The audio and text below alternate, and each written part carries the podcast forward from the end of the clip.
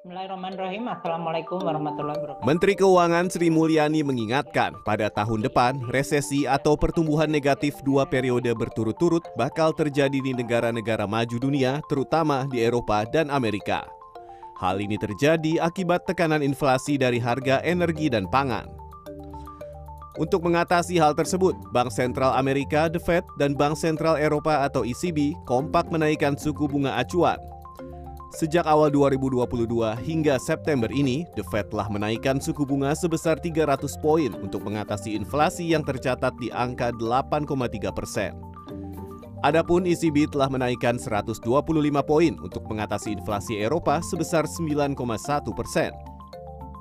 Ini adalah suatu tren yang pasti akan memberikan dampak terhadap kinerja pertumbuhan ekonomi. Bank Dunia sudah menyampaikan kalau bank sentral di seluruh dunia melakukan peningkatan suku bunga secara cukup ekstrim dan bersama-sama maka dunia pasti mengalami resesi di tahun 2023. Inilah yang sekarang sedang terjadi, yaitu kenaikan suku bunga oleh bank sentral, terutama di negara-negara maju secara cukup cepat dan ekstrim, dan itu pasti akan memukul pada pertumbuhan ekonomi negara-negara tersebut.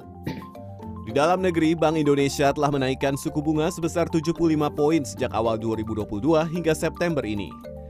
Hal ini bertujuan untuk menekan inflasi nasional yang menurut catatan BPS berada di angka 4,7 persen pada Agustus lalu. Sehingga suku bunga acuan Bank Indonesia saat ini berada di angka 4,25 persen. Nah, jadi kalau yang uh, penting bagi kita semua di dalam kaitan resesi ini adalah pertama tentu kita kalau di sisi perusahaan itu tentunya kita harus mengantisipasi dengan mengamankan cash flow.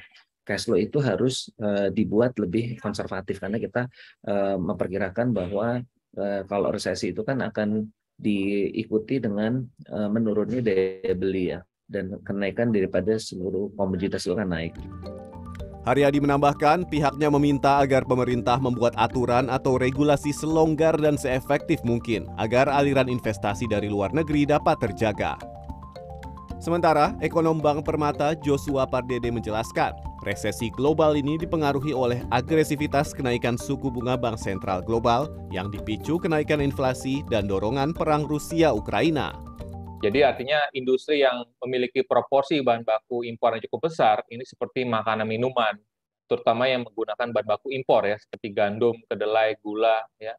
Lalu juga ada industri ataupun produk elektronik dan barang-barang elektrik ya. Lalu juga tekstil ya, farmasi. Jadi semua sektor usaha tersebut memang akan uh, terkena dampak uh, lebih signifikan dibandingkan sektor-sektor lainnya yang tidak terlalu mengandalkan uh, kebutuhan impor. Ini tentunya akan mempengaruhi pertumbuhan ekonomi kita, tapi uh, perlambatan yang akan dialami Indonesia saya pikir tidak akan sedalam seperti yang dialami oleh sebagian negara maju. Joshua memperkirakan perekonomian Indonesia kuartal 3 tahun ini tumbuh 5,4 hingga 5,5 persen.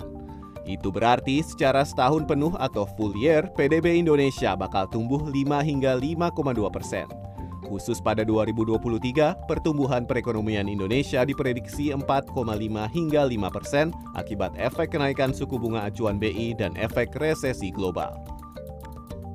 Agung Happy, Maranata, Jakarta.